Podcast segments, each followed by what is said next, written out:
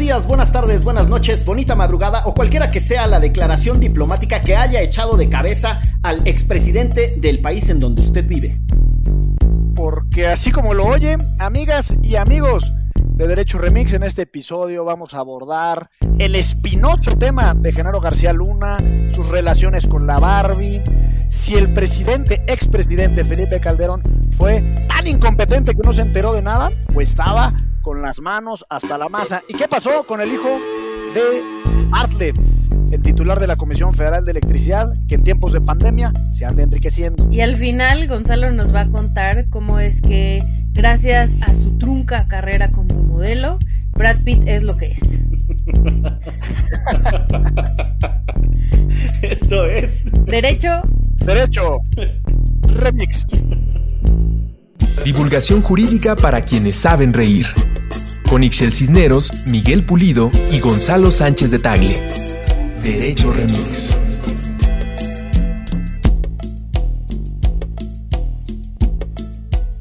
Vaya, vaya la papaya, muchachos, con estas semanas de encierro y las noticiones que nos caen desde el país vecino del norte. ¿Cómo andan? Pues ahí vamos, muchacho. Ahí vamos. Hijo, man. Te voy a mandar un, un, paquete de energía. Yo me estoy desayunando unas malteadas energéticas. Hijo, mano. Ya me topo un como un los. paquete de entusiasmo para la chelagüera. Sí, como los cochecitos de fricción. Choco contra la pared de mi casa y pum, pum, ya ahí me quedo. no, no sé si quiero eso, la verdad. Capaz que se lo toman mis hijos y luego más energía de la que ya tienen. No, espérate. ¿Qué necesidad Sí tiene una? No, sí. Uno nada más corre en Y el luego pasillo. cuando uno está, cuando uno está más cansado es cuando ellos deciden dormir muy Sí, mal, ¿no? exacto. No, y, ¿Por O sea, qué? que le, le practican al llanto y al berrinche y al drama. y te digo, ¿Se les pone el media humor de la fruta? ¿el qué? Que si se les pone el humor de la fruta cuando no duermen bien tus chamacos. Pues más bien Tiago corre por el pasillo todo el día y en la noche le duelen las piernas. Entonces, pues. Hay que ponerle su refrieguita de alcohol, ¿no? Pero, pues como son las 3 de la mañana, ahí entre dormida y despierta le estás poniendo su refrieguita de alcohol. Y por ejemplo, a las 3 de la mañana, de ser el caso, Chelagüera, ¿te abres una bulla en fría para acompañar la refrieguita de alcohol o ya es demasiado a esas horas? No, de la es noche? demasiado. Si la abro, ya no me duermo. Entonces creo que no, no es una buena idea. Honestamente. Hijo, mano, tiene alma fiestera. Oigan, como la fiesta que se está armando ahora en la rebatinga, con las declaraciones, para ya entrarle al tema sabroso de una vez de análisis de lo que se nos ha pedido que comentemos. Eh, les decía, la, el festín de declaraciones que se armó a partir de los dichos de la embajadora Roberta Jacobson, que representara diplomáticamente a los Estados Unidos de Norteamérica aquí en nuestro país, sobre que todo el mundo sabía que el, que el genarco García Luna era, era de los malos. y que hasta el Felipe Calderón sabía, según ella. ¿Cómo ven? Pues mira, ya después este, de todo el aquelarre salieron a decir que no, que yo no dije eso, que lo que quise decir es que todos sabíamos, que los chismes, que no sé qué, pero el audio es muy claro. O sea, el audio los publicó, los publicó Proceso también ayer, los audios directitos de las entrevistas, y sí dice como que, a ver, o sea, era algo que todo el mundo sabía, y este, y bueno, y hay gente, no sé si vieron el tuit de Manuel Espino, diciéndole que o era muy pendejo eh, Calderón o estaba involucrado. Y le si conociéndote bien, creo que estabas involucrado. Porque, mm, pues eso, creo que está muy complicado no saber que tu persona number one de seguridad, por lo menos tiene estas historias, ¿no? O sea, a lo mejor si no le habían comprobado nada en el momento, este, y no sé cómo mantienes a alguien en el puesto que tiene, este, que la gente cuenta estas historias de él, no sé, y en un país como este y tú supuestamente aventándote un tiro contra el narcotráfico. Ah, yo, bueno, lo que dijo Roberta Jacobson en realidad en su Twitter de ayer eh, o de antier, ya no lo sé porque los días El están difuminados, es que, es que ella nunca vio información corroborada que, invo- que involucrara a García Luna con el narcotráfico. Dice, como en segundo punto, que en, un ambiente de tantos rumores siempre hay que tener mucha precaución para involucrarse con, con, pues, con servidores públicos. Y aclara que ella, pues la verdad no tiene ninguna intención política actual, sino que en realidad lo que dice es que pues, fue información que dio hace tiempo y que un reportero la, o reportera, no sé, la rescató de los archivos eh, históricos. Pero lo que se me hace, lo que se me hace delicado, más allá de si ella lo dice o no, porque cuando el río suena es que agua lleva, serían dos cosas. La primera es eh, que ya lo hemos dicho en este espacio, que Genaro García Luna, pues yo creo que fue funcional al presidente de la República. Yo creo, y no sé si ustedes estén de acuerdo, que, que cualquier persona que en ese momento ocupara la Secretaría de Seguridad Pública debía, dada la estrategia de Calderón, debía de sentarse con los narcotraficantes. Es decir, no lo estoy exculpando, por supuesto, pero era, digamos, la propia estrategia llevaba a que tuviera que haber una especie de negociación implícita o acuerdos explícitos. Eso por un lado. Y por el otro, eh, pues coincido con el, con el inefable Espino, porque también es bastante nefasto ese compadre, pero... Eh, pero que el presidente de la República no subiera, pues era o de mensos o, pues que estaba involucrado, ¿no? Ya otra cosa, que será mi segunda intervención, para no hacerla tan larga, es el contexto político actual y qué tanto le es funcional al presidente de la República, Andrés Manuel López Obrador, este golpeteo a quien parece ser la única oposición. pésima oposición, por cierto, ¿eh? O sea, cabe hacer una claridad. Pero es la única, ¿no? Aunque sea la única, lo está haciendo muy mal y la neta es que a mí me gustaría que hubiera una oposición bastante decente contra un presidente como Andrés Manuel. Y la verdad es que si Margarita y Calderón son la oposición, madre santa, ¿en qué pinche país estamos? Es que yo creo que esa ya es la realidad, Chilagüera. Yo creo que ya es el país de la madre santa, o de la santa muerte, o de San Charbel, o como le queramos, a quien nos queramos encomendar. No, sí, está, sí está gacha la cosa de la, de la composición de, de las oposiciones, pero a ver. Vamos a ponerle un poquito de orden para quienes no sepan quién es el personaje, porque creo que importa. Eh, García Luna, que es eh, de formación académica, ingeniero, no que eso importe, pero es muy, en el ambiente gubernamental así se le conocía como el ingeniero García Luna. Eh, se formó en las instituciones policiales de, policiales de este país, empezó en lo que en algún momento fue la PFP, que se acordarán que creó Ernesto Cedillo, la Policía Federal, no, ¿Fue Cedillo o fue Fox? Según yo fue no Fox. No me acuerdo. Fue Fox, el de la PFP. Según yo también, sí. El de la Policía Federal Preventiva. Bueno, pues de ahí viene, de la PFP, luego pasó a la AFI y finalmente terminó como la AFI era la Agencia Federal de Investigación, que es cuando se supone que profesionalizaron a los policías judiciales, quienes son muy jóvenes, no conocen la leyenda de los policías judiciales en México, que era la Policía de Investigación, exactamente. Y bueno, era un, cuerpo de, terror, ¿no? Porque esos policías de investigación, pues en realidad eh, de investigar sabían nada y de madrear sabían todo, ¿no? Y cuando se hace un esfuerzo por profesionalizar esa policía y se crea la Agencia Federal de Investigaciones, ahí queda eh, García Luna al mando y después Felipe Calderón lo escala y lo hace secretario de Seguridad Pública, a pesar de que el personaje ya traía el escándalo de Florence Cassés encima. O sea, ya era un personaje muy desgastado, con muy poco reconocimiento público.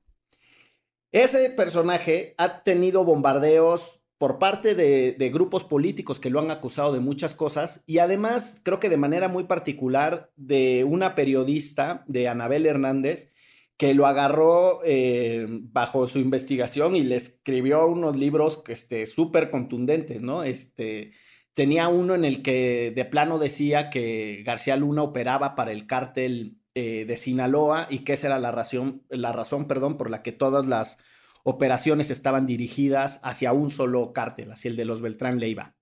Los dichos de Anabel Hernández, y con esto cierro la, caracterización del personaje, por cierto, se contradicen con lo que se está diciendo en la corte en Estados Unidos, eh, que es en donde se le está enjuiciando. A García Luna se le enjuicia porque parte del, eh, del proceso contra el Chapo revela que hay otros personajes que estuvieron recibiendo eh, mordidas de, por parte de los cárteles.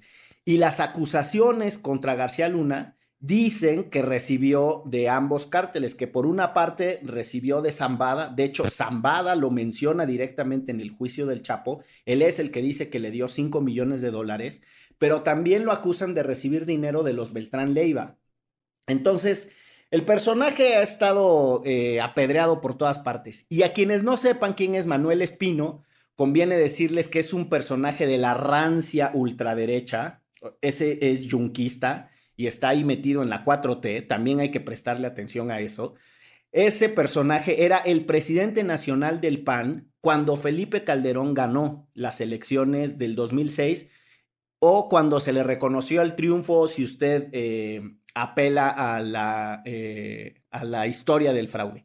Da igual, el señor era el presidente del Partido Acción Nacional cuando eh, Felipe Calderón compitió en las elecciones y posteriormente por el vehículo que haya sido, o como él mismo lo dijo, haya sido como haya sido, terminó siendo presidente de la República. Esos son los personajes de los que estamos hablando. Yo, Está cabrón, ¿no? Lo único es que eh, me gustaría leer el quote de Roberta Jacobson.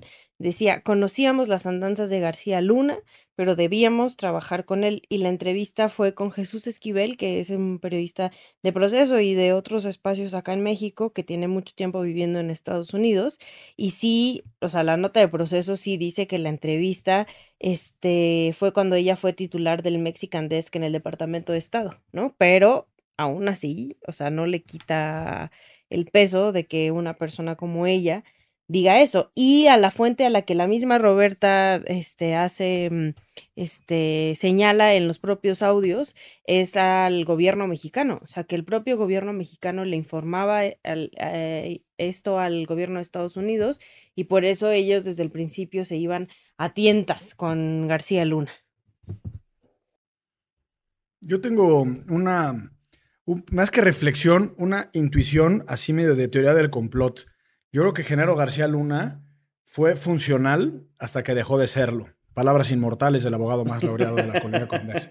Este, pues sí, digamos que, que, dicen, incluso me parece que es en la serie de Narcos, ¿no? En donde aparece ya operando para Salinas de Gortari como el, o no sé, a lo mejor estoy equivocado, Chela cuando eh, le ponen el teniente solo, no sé qué, pues es una dramatización de Genaro García Luna, pero no sé si es el único personaje pretende ser histórica es el único personaje que los escritores dicen que es inventado.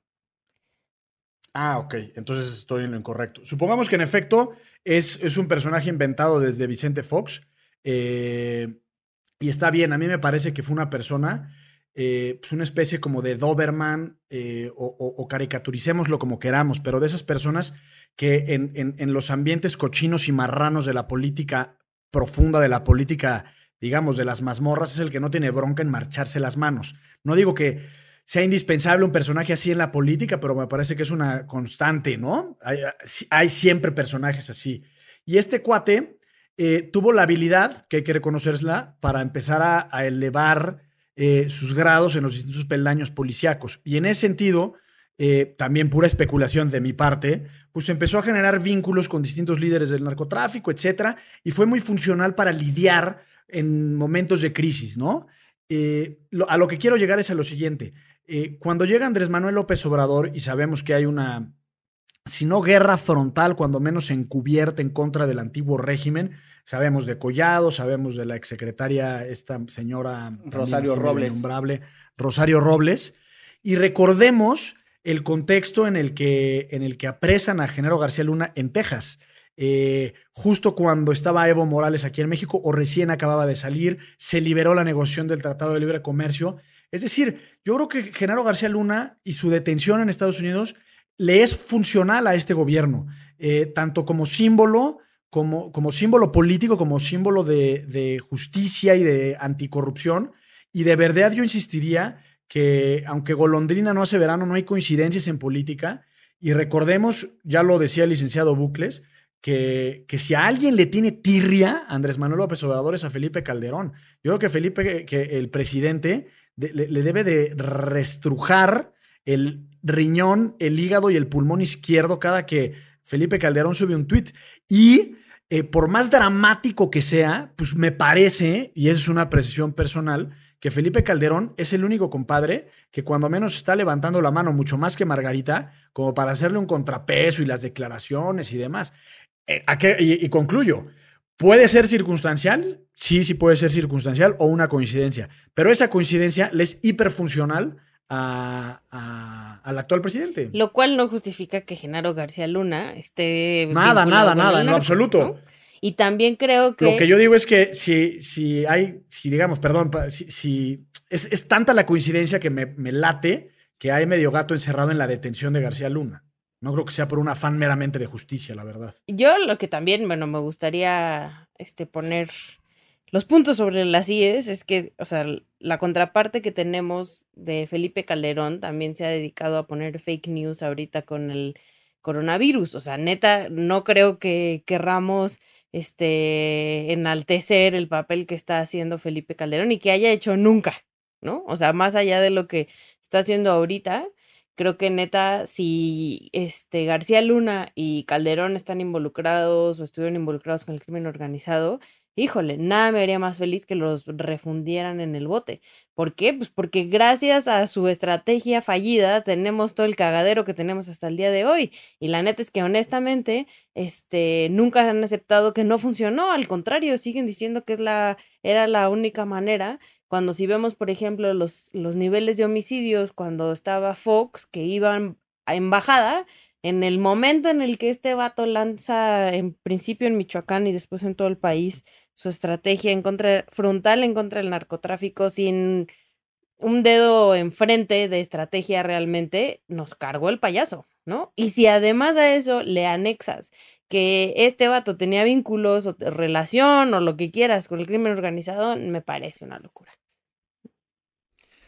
Yo, a ver, es que ya pusieron muchas cosas sobre la mesa. Yo creo que eh, coincidiendo con. Al, gusto, manito. Coincidiendo con Gonzalo en que a nadie beneficia más que a este gobierno la detención de García Luna, a mí me parece que es una manera de focalización selectiva y yo no creo que el gobierno mexicano tenga el ascendente sobre el Departamento de Estado para instruirle cuándo detener o cuándo no detener eh, a una persona, ¿no?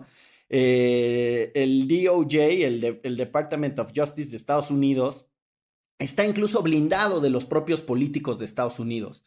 No que no hagan política, pero lo hacen de manera muy compleja. Eh, yo no me animo a especular que el gobierno mexicano no ve además por conducto de quién tiene la influencia suficiente para instruir en qué momento detener a un personaje como lo es García Luna, que además les revira, porque era un colaborador del FBI, de la CIA, del DOJ, del, Departamento de Estado, o sea, de toda la estructura que supuestamente combate al narcotráfico de Estados Unidos. Aclarando que, coincido en que una vez que sucede la detención de García Luna, lo que hace el gobierno de Andrés Manuel López Obrador es dejarse ir solo contra ese personaje y pareciera que es el único personaje de la narcopolítica. A ver, el fiscal de Nayarit, el conocido como el Diablo, Diablo Beitia, está detenido en Estados Unidos, acusado también de colaborar con el narcotráfico y no hay declaraciones sobre eso. El propio Humberto Moreira está en el caso que se estaba desahogando en España, gracias a unas intervenciones telefónicas que el fiscal de Texas le envía a los fiscales anticorrupción de España porque estaba viviendo allá para que inicien los procedimientos de lavado de dinero contra Humberto Moreira. Y no dice nada este gobierno de ese personaje, ni ha hecho nada por recuperar los cientos de millones de dólares que se ha quedado el gobierno de Estados Unidos de lo que se robaron en el gobierno estatal de Coahuila y que por la vía de decomisos civiles se están quedando en el gobierno de Texas. Dos exgobernadores de Tamaulipas están involucrados en casos de delincuencia organizada, Eugenio Hernández y Tomás Yarrington Rubalcaba. Y yo no escucho que fueron aliados en su momento incluso de Peña Nieto. Y yo no escucho a este gobierno, al de la 4T, enderezar una eh, estrategia completa que califique a todos los personajes. Solo hablan de García Luna y como dice eh, el abogado más laureado, pues por esa rabia, ese enfoque, esa hiperfocalización que, le tiene Andrés Manuel a, Felipe Calderón. Entonces, creo que ahí hay cosas complejas que entender. Y una, una última mm, curiosidad a propósito de lo que decía Chelagüera de Michoacán y el arranque de la estrategia de seguridad de Calderón.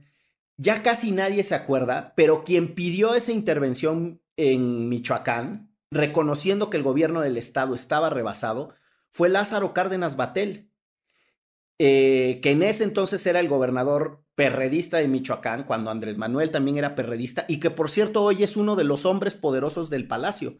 Lazarito es eh, asesor del presidente. Manuel Espino era el, presidente del PAN cuando Calderón ganó. Eh, Durazo era en su momento el aliado de Fox y además eh, cuando muy jovencito fue secretario particular de Colosio. Lo que trato de decir es que los vínculos entre la clase política y los entrelazamientos son mucho más profundos de estos desmarques tan radicales que de repente se quieren hacer. Y por mí que los metan a todos al bote, ¿eh? O sea, independientemente del partido. Parejo, parejo. yo lo que trato de decir es, necesitamos una reconstrucción compleja de lo que está pasando y no esta ligereza tuitera de simplemente decir, Calderón sí sabía. No, necesita, para poder resolver el problema que estamos enfrentando, necesitamos una mirada suficientemente articulada, suficientemente detallada, pero sobre todo suficientemente informada, con evidencia de cuál es la manera en la que el crimen organizado se ha vinculado con la política en este país, porque sí creo que la narcopolítica es un problemón que nos está estallando en las narices. No, absolutamente. Y ahí, pues digo, les decía, esta es una, una semana de folclores. Y si, le parece, si les parece, nos movemos a otro folclore, porque no fue el único, ¿no? A partir de declaraciones este, estridentes, les voy a hacer un poco como el paso de la muerte en el jaripeo, el cambio de caballo a ojos cerrados, pero es que está muy sabrosa la siguiente nota a comentar que nos puso la producción. ¿Qué onda con el fugaz nombramiento de Javier Lozano como vocero de la Coparmex? Creo que fue de lo más divertido de la semana pasada, honestamente.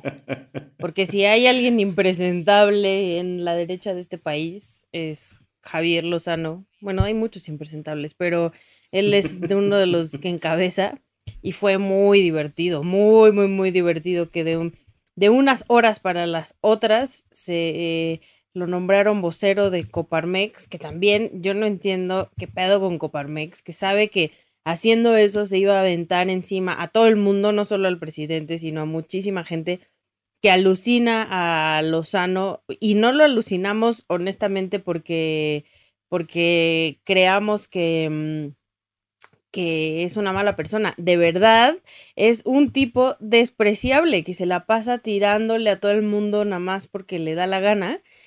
Y pues creo que se dieron cuenta que era un error y va para atrás, pero va para atrás en cuestión de horas, neta, ¿no?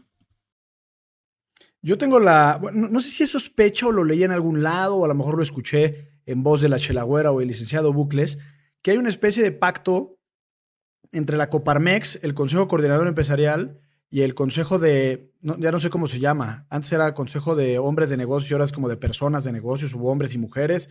No, no me acuerdo porque le quitaron, digamos... El Consejo Mexicano de Negocios, ¿no? Le quitaron lo de... El Consejo Mexicano de Negocios, exacto. Y la cosa era un poco como entre el Consejo Coordinador Empresarial y el Consejo Mexicano de Negocios, pues le iban a llevar medio la fiesta en paz de, digamos, eh, no, no, no, conflictuarse de manera frontal con el presidente y su administración y que de parte del sector privado, quien iba a dar, digamos, las batallas en las que presumiblemente están de acuerdo tras bambalinas, era la Coparmex, y entre otras cosas, por eso es que se religió en contra de sus propios estatutos este Gustavo de Hoyos. Eh, porque aplicó un poco la, antidemocrática de reformar los estatutos, me parece, para que se pudiera reelegir. No estoy cierto, pero en cualquier caso, parece ser que, digamos, que todo el empresariado nacional lo apoyó porque le dieron el, espaldarazo, un poco como, a ver, pues tú eres nuestro representante por cuanto hace la lucha frontal en contra de la 4T. Eh, y yo asesoro a un par de capítulos de la Coparmex estatales, muy poquito, eh, y me preguntaron que qué opinaba de, este, este innombrable de Javier Lozano, porque debería estar en la lista de los innombrables. Eh, Y les dije que me parecía una terrible y fatal eh, decisión, porque de alguna forma creo haber entendido la lógica que este carnal lo que quiso es eh, poner un Doberman a pelear, pero en realidad pues es el Doberman más deslegitimado, más, pues más odiado en términos generales y yo creo que por todos, ¿no? Sí. Hasta por Calderón, imagínate. no, no es cierto, Calderón sí lo Por Espino, ¿no? Por Espino, seguro. Son de la misma calaña. No, Calderón sí lo felicito. Sí, son de la misma calaña, te digo. Es que ahí con, con Lozano sí es una excepción a ese bonito refrán de que se vale ser puercos pero no trompudos, ¿no? O sea, ese sí es puerco y trompudo, ese sí está... No, y arrogante y antipático. Sí, sí, no, este está, es reimpresentable. Eh, ahorita que te escuchaba, Gonzalo, explicar lo de la, la Coparmex, eh, una nota de contexto para quienes escuchan esto que no saben bien a bien cómo caracterizar a la Coparmex. Es un órgano gremial de empleadores. Eh, nuestra bonita ley federal del trabajo prevé que los sindicatos pueden ser agrupaciones de trabajadores, pero los sindicatos también pueden ser agrupaciones de patronos, ¿no? Está mal el lenguaje, yo creo que no tendría que ser esa la palabra, tendría que ser empleadores, pero no importa.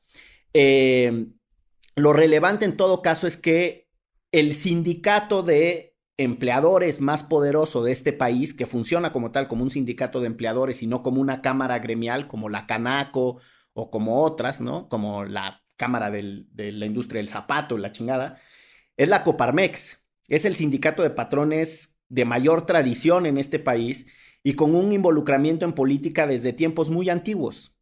La paradoja de cómo ha funcionado la Coparmex es que recordarán que en el sexenio de mm, Peña Nieto estaban que daban de brincos, estaban felices porque se habían aprobado las reformas estructurales que iban a modernizar al país. Y ese presidente, desgastado con lo de la Casa Blanca, que tenía a un secretario de Hacienda que en su momento, que era Videgaray, recibió una casa en Malinalco de manera indebida del mismo constructor que le construyó la casa al presidente Peña Nieto y la chingada y que ya saben, ¿no? Todos los casos documentados de, la, de los asuntos eh, inmobiliarios de ese gobierno.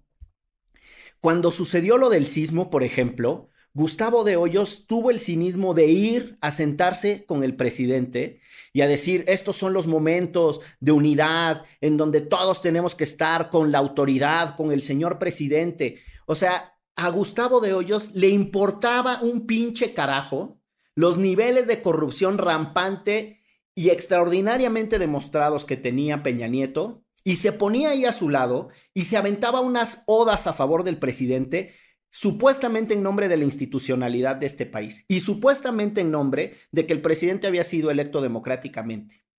Si ese era su argumento, ¿no? El de, pues yo no estoy aquí para juzgar ese caso de la Casa Blanca y esas otras cosas y tal, si, no, lo de Ayotzinapa no se metía ni la madre, ¿no? O sea, si, si su argumento era que hay que apoyar al presidente en turno, ¿por qué no se disciplina y se pone a apoyar a la 4T? Porque en realidad juegan con el respeto a las instituciones y con el respeto al señor presidente cuando lo tienen de llavero o cuando ellos tienen negocios no mencionables, por no decir una majadería, eh, con esos gobiernos. A mí parte de lo que me frustra mucho de la Coparmex es la pérdida de su brújula ética y su referente político. Y ese pragmatismo de Gustavo de Hoyos, a mí, digo, yo ni soy eh, miembro de nada, ¿no? Pero este, pero a mí ese pragmatismo, la verdad es que sí me llega a exasperar porque creo que le hace daño a la vida pública de este país, no por otra cosa, no porque yo sea antiempresarial, no porque yo esté en contra del capital, no, porque ese personaje me parece de un gatopardismo muy peligroso, porque además tiene mucho poder y porque además confunde los debates y las discusiones públicas. A mí honestamente sí me molesta cierto sector empresarial que siempre están pensando en ellos, en sus cuentas de banco, y son los principales impulsores de esta desigualdad en el país em, de la mano del Estado mexicano, ¿no? O sea, como ya habíamos platicado en otros capítulos, quienes les han dado gran parte de su riqueza son las concesiones estatales, ¿no? Entonces, sí creo que es terrible que se maneje eh, la realidad de un país a billetazos. Y cuando la gran mayoría de este país salimos sumamente afectados. Y yo no creo que solo en México, yo sí estoy en contra del sistema y justo además sí creo que este es un momento parteaguas donde tenemos que empezar a repensar las cosas. O sea, esto nos ha traído muchas muertes, mucha hambre, mucha desigualdad Em, y, además nos han educado a que el que tiene más ceros en su cuenta de banco es el chingón y el que humilla a los demás para llegar más alto y es competitivo, así le llaman entre comillas el hacer mierda a otras personas, este mm, es el que el chido, ¿no? Y en mi este ideología esto es totalmente falso, ¿no? El, hacer comunidad, el ser solidario, el ser solidaria, es lo que va a hacer la diferencia. Y si no, o sea, están siendo tan egoístas que se van a acabar a su planeta, se van a acabar a sus propios trabajadores, se van a, o sea, les van a dejar una mierda de, de planeta a sus propios familiares, ¿no? Y eso me parece súper, súper, súper tremendo y súper egoísta. Entonces yo sí creo que tenemos que empezar a repensarnos y en principio que que tiemblen esos grandes empresarios porque la neta, mm, creo que mucha gente está intentando hacer las cosas distinto. Yo quisiera, este, no, sé si, es que estoy medio de, estoy de acuerdo con ustedes, pero me gustaría matizar cuando menos mi, opinión. Eh, porque la Coparmex en realidad no es una agrupación de grandes empresarios, en realidad son, casi por definición, son medianas empresas. Y de alguna manera estas medianas empresas Habrá economistas que así lo crean, habrá otros que no, pero representan uno de los motores importantes del país. Yo no creo que los agremiados y los asociados de la Confederación Patronal de la República Mexicana sean quienes, quienes generan, y aquí a lo mejor no estoy de acuerdo con lo que dice la Chelagüera, la, estas rampantes desigualdades. O sea, creo que ahí no es donde está, digamos, esa, esa riqueza insultante. Eh, creo también eh, que, que, su liderazgo, es decir, Gustavo de Hoyos, quizás se ha perdido la brújula, eh, quizás haya sido muy acomodaticio en representación de los intereses de sus agremiados y a lo mejor hasta propios, no lo sé. y en ese sentido, pues también podría ser reprobable. Pero también creo que, digamos, el otro lado de la moneda, que no es todos coludos o todos rabones. O sea, entiendo que Gustavo Dios a lo mejor se sentó con Peña Nieto, porque en ese momento quizás convenía a sus intereses, pero e, eso per se me parece que no deslegitima que como líder, insisto, líder quizás desprestigiado y deslegitimado, pero en todo caso sería una falacia de las llamadas ad hominem, eh, que, que pues, hoy está en contra de ciertas cosas o de una mayoría de cosas eh, que propone la cuarta transformación. Se me hace incluso que incluso es hasta positivo que haya líderes empresariales cuya voz resuene y que levanten la mano y decir, yo no estoy de acuerdo con X, Y y Z. o sea, me parece que es una discusión que corre por cuerda separada de si este cuate en algún momento fue eh, pues convenenciero o no, eh, porque yo creo que hoy justamente lo que nos falta son voces eh, y representantes que puedan articular un contrapeso social o político o institucional al presidente. A mí lo que me preocupa, y con esto ya termino, es que el presidente va como una especie de caballo de hacienda ante la incompetencia de, la oposición. Sí. La oposición en todos los sentidos, ¿eh? Sí, yo lo único que diría es, sí importa, si lo que quieres es un contrapeso y una voz fuerte que equilibre al presidente, sí importa quién es esa voz. Porque, o sea, vamos, eh, la falta de referentes y de estatura moral de Gustavo de Hoyos no la tengo que describir yo, la describe en sus propias acciones y para pronto el ejemplo con el que iniciamos esta conversación. ¿A quién se le ocurre invitar a Javier Lozano de vocero para el tema además de Estado de Derecho? O sea, para mí el punto es, si se van a meter el tema de Estado de Derecho, se van a tener que romper las narices con todo mundo. Y esa dupla, Gutiérrez Candiani y, Gustavo de Hoyos, Gutiérrez Candiani es el, presidente nacional de la Coparmex anterior y después se fue al Consejo Coordinador Empresarial, se hizo de la vista gorda frente a la rampante corrupción de Peña Nieto. Y yo no digo que la tengan que enfrentar todo el tiempo, no soy inocente, tengo muchos años de vida profesional y de análisis político y entiendo que es muy, muy complejo, pero que tampoco vayan a lamerle la mano y a besarle los pies al presidente en turno, porque también tenían una posición agachona extraordinaria, muy, muy agachona. Entonces, yo sí difiero y, coincido contigo en que la Coparmex como sindicato patronal eh, representa al, medio pelo para abajo de los empresarios mexicanos y muchos, muchísimos, casi todos muy chambeadores. Yo honestamente creo que más allá de la Coparmex y para allá era mi comentario, es el sistema lo que no funciona. O sea, independientemente de la Coparmex, a esos, em, esos microempresarios o medio empresarios, como les quieran llamar, también les enseñan a que lo chingón es tener este dinero en sus cuentas de banco, lo chingón es si tú tienes un aserradero, eh, ir a una comunidad y acabar con todos los árboles porque eso a ti te va a dar ganancia, ¿no? Y son muy pocos, honestamente, los que tienen la parte social, la parte de derechos humanos, o sea, eh, involucrada en sus propios negocios. Y eso en gran mayoría ni siquiera, o sea, no les pondría toda la responsabilidad a los empresarios. Les enseñaron a que eso es ser empresario, ¿no? En este país. Y la neta, en este país y en el mundo.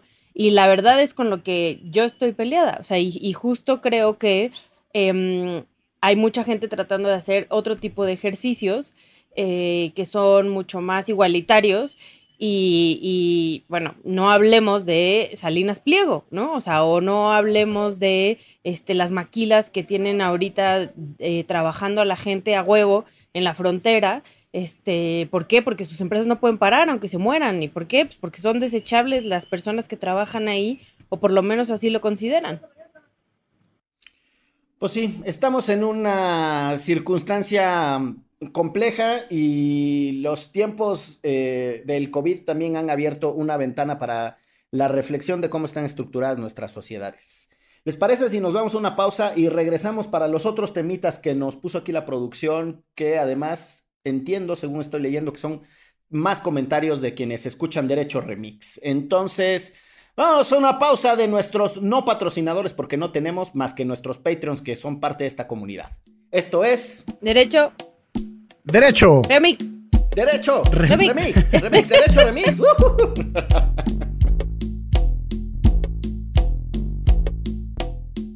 Ayúdanos a llegar a más personas y seguir elevando el debate. Conviértete en nuestro suscriptor en patreon.com diagonal antifaz. Por un dólar al mes tendrás acceso a contenido exclusivo y nuestro agradecimiento en cada episodio. Patreon.com diagonal antifaz. Todo el dinero que recibamos lo reinvertiremos en publicidad para incrementar nuestra audiencia y ser una comunidad más grande. Patreon.com Diagonal Antifaz. Elevemos el debate.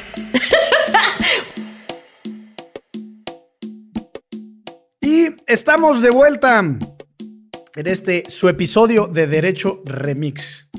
Y pues fíjese que eh, amiga y amigo, esta semana, hace unos días, salió una nota escandalosa. Que hay que decir que Manuel Bartlett eh, es quizás de lo más impresentable que tiene este gobierno, esta cuarta transformación.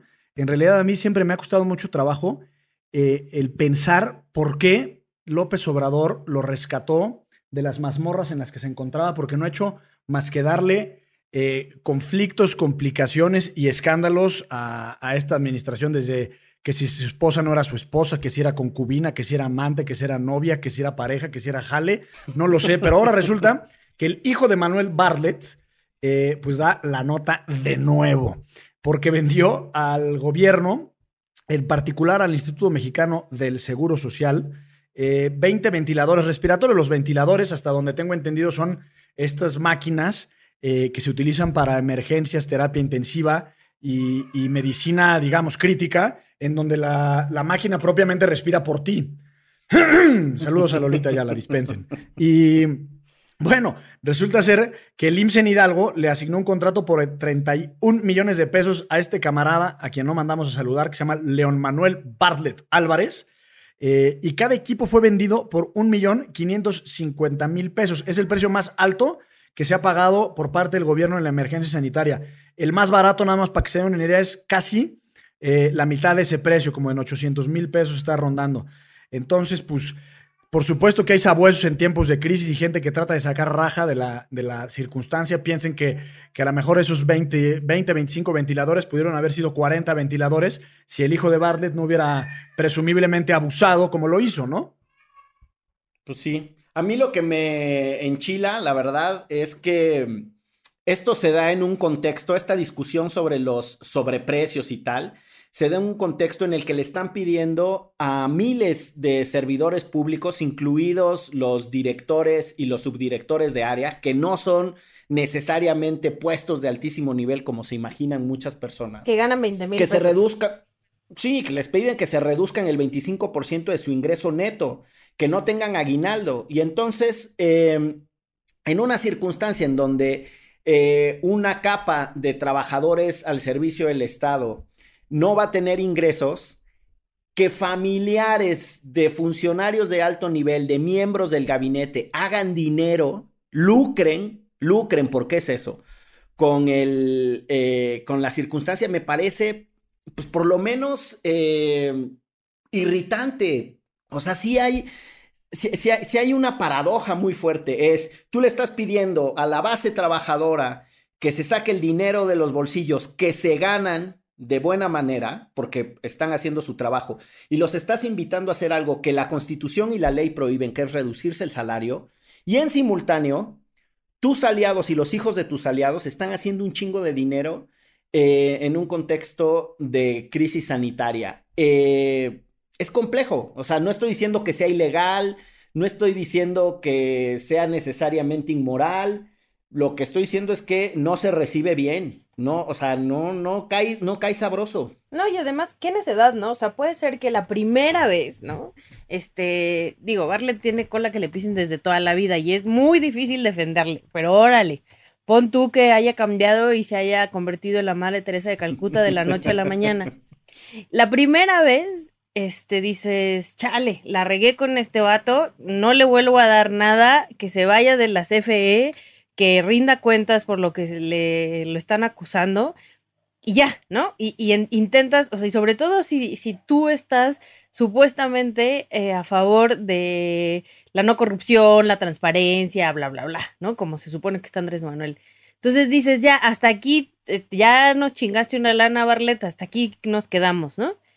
Pero le dan, neta, un, em, una lana por estos respiradores con eh, sobreprecio a su hijo. O sea, ¿cómo, ¿cómo justificas el tropecé de nuevo y con la misma piedra? O sea, de verdad está súper canijo y te, te habla muchísimo de la clase política. O sea, yo sé que quienes nos escuchan a lo mejor ya están hartos de mi odio hacia la clase política, pero es bien poquita la banda que se salva. Eh, y yo no sé si ya metiéndose uno a esos dime si diretes te traga la masa de la impunidad y la corrupción. Supongo que no a todos y a todas, pero está bien canijo. O sea, y no entiendo cómo todavía pueden salir a defenderlo y nuestra Irma Erendira Sandoval diciendo que es pulcro y santo. O sea, no, no, no, no, no entiendo que es bueno y limpio como mis toallas cuando salen de la secadora. Ahora que ya tiene secadora. Por cierto, si escucharon un ruido anteriormente era el gas que estaba aquí en mi ventana. Poniendo gas en mis departamentos. Espero que no. Intenté cerrar los micrófonos, pero si lo escucharon era eso. No se iba a caer mi departamento, solo era que vinieron a poner gas. Oigan, dos cositas rápidas de, de este guateque que se traen, porque la verdad es que sí está bien tremebundo.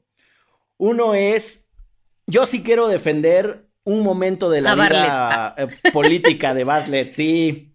Cuando se estaba discutiendo en este país las reformas a la ley de, a la ley federal de telecomunicaciones, eh, a lo que se le conoció en su momento como la ley Televisa, hubo una alianza muy, muy eh, atípica en el Senado de este país. Y esa alianza eran Javier Corral, del PAN, Manuel Bartlett, del PRI, y César Ojeda del PRD, que después intentó ser gobernador, por cierto, fracasó en dos intentos, un personaje muy cercano en su momento a Andrés Manuel López Obrador, el César Ojeda.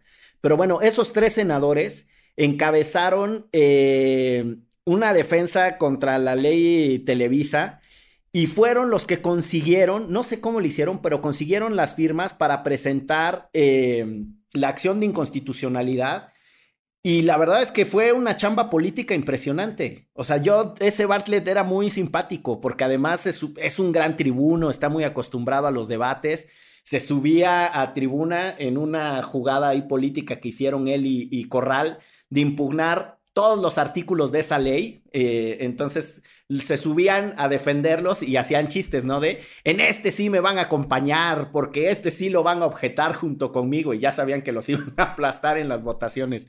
Pero nada, un momento simpático de la vida política de ese güey. Y de eso ya no quedó nada, ¿no? O sea, de esa alianza y de esos senadores progresistas a favor de los derechos de los usuarios pues andan todos dispersos y además era una alianza muy coyuntural. Eh, eh, Bartlett estaba enojado porque Televisa lo hizo pedazos cuando él intentó ser presidente de la República y tenían una cargada hacia la Bastida. O sea, en estas cosas, eso fue en el 1999-2000, siempre hay... Eh, siempre hay articulaciones ahí, venganzas, la clase política tiene mucho esas cosas.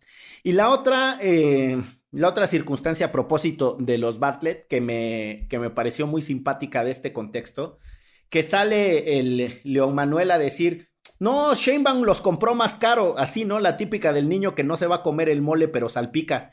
Entonces, órale, si no te lo vas a tragar, no salpiques, ¿no? Y ya Sheinbaum salió a aclarar que no era cierto que ni de chiste los ventiladores que compraron en la Ciudad de México son más caros que los que compró, que los que vendió León Manuelcito. Pero bueno, así con ese muchacho de Cyber Robotics.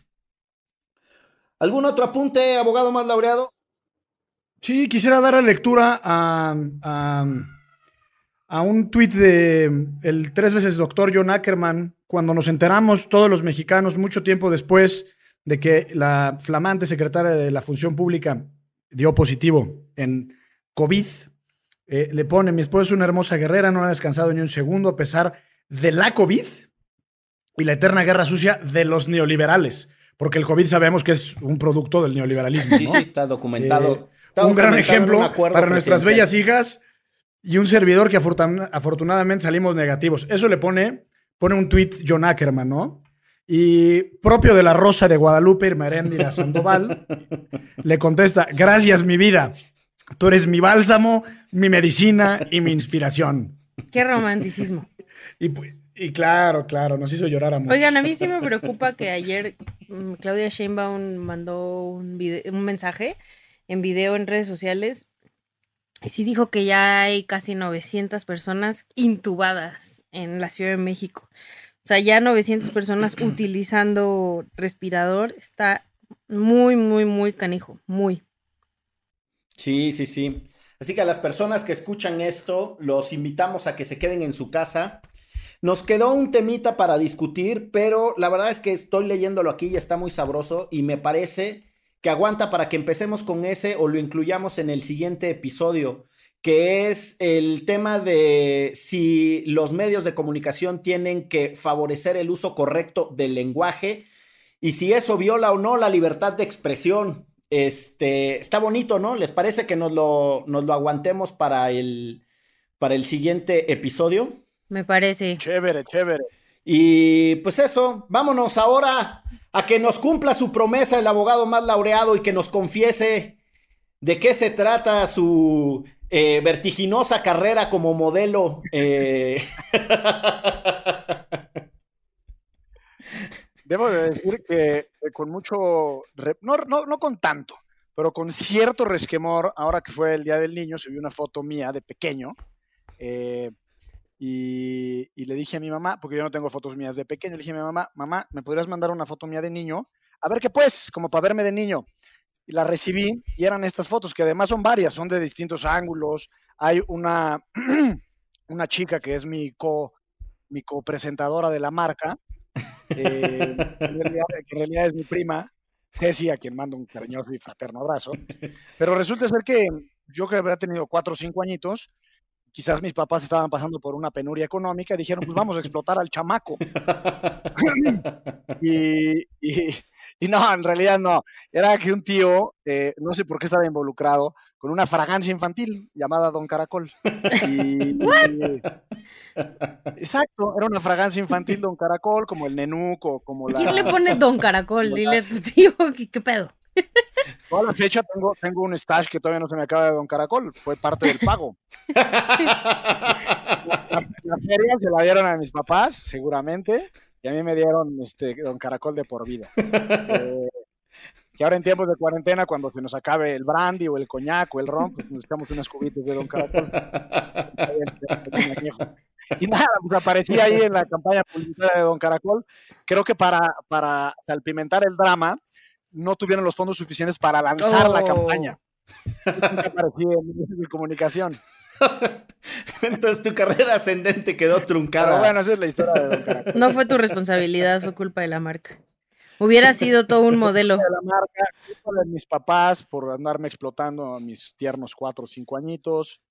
Este, y lo que sí tengo como, tengo una, el otro día platiqué con mi prima de, esta, de este evento en nuestras vidas y ambos nos acordamos que estuvimos en el estudio fotográfico como seis horas y era un calor infame por estar frente a los focos. Imagínense esas bombillas así de... de- Como carnita de Michoacán. No, y de la época han de estar más claro. tremendos.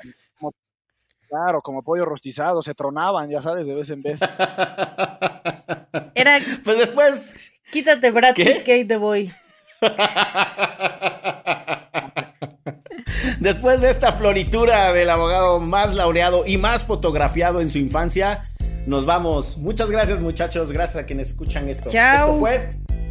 Derecho. Remix. Divulgación jurídica para quienes saben reír. Con Ixel Cisneros, Miguel Pulido y Gonzalo Sánchez de Tagle. Derecho Remix.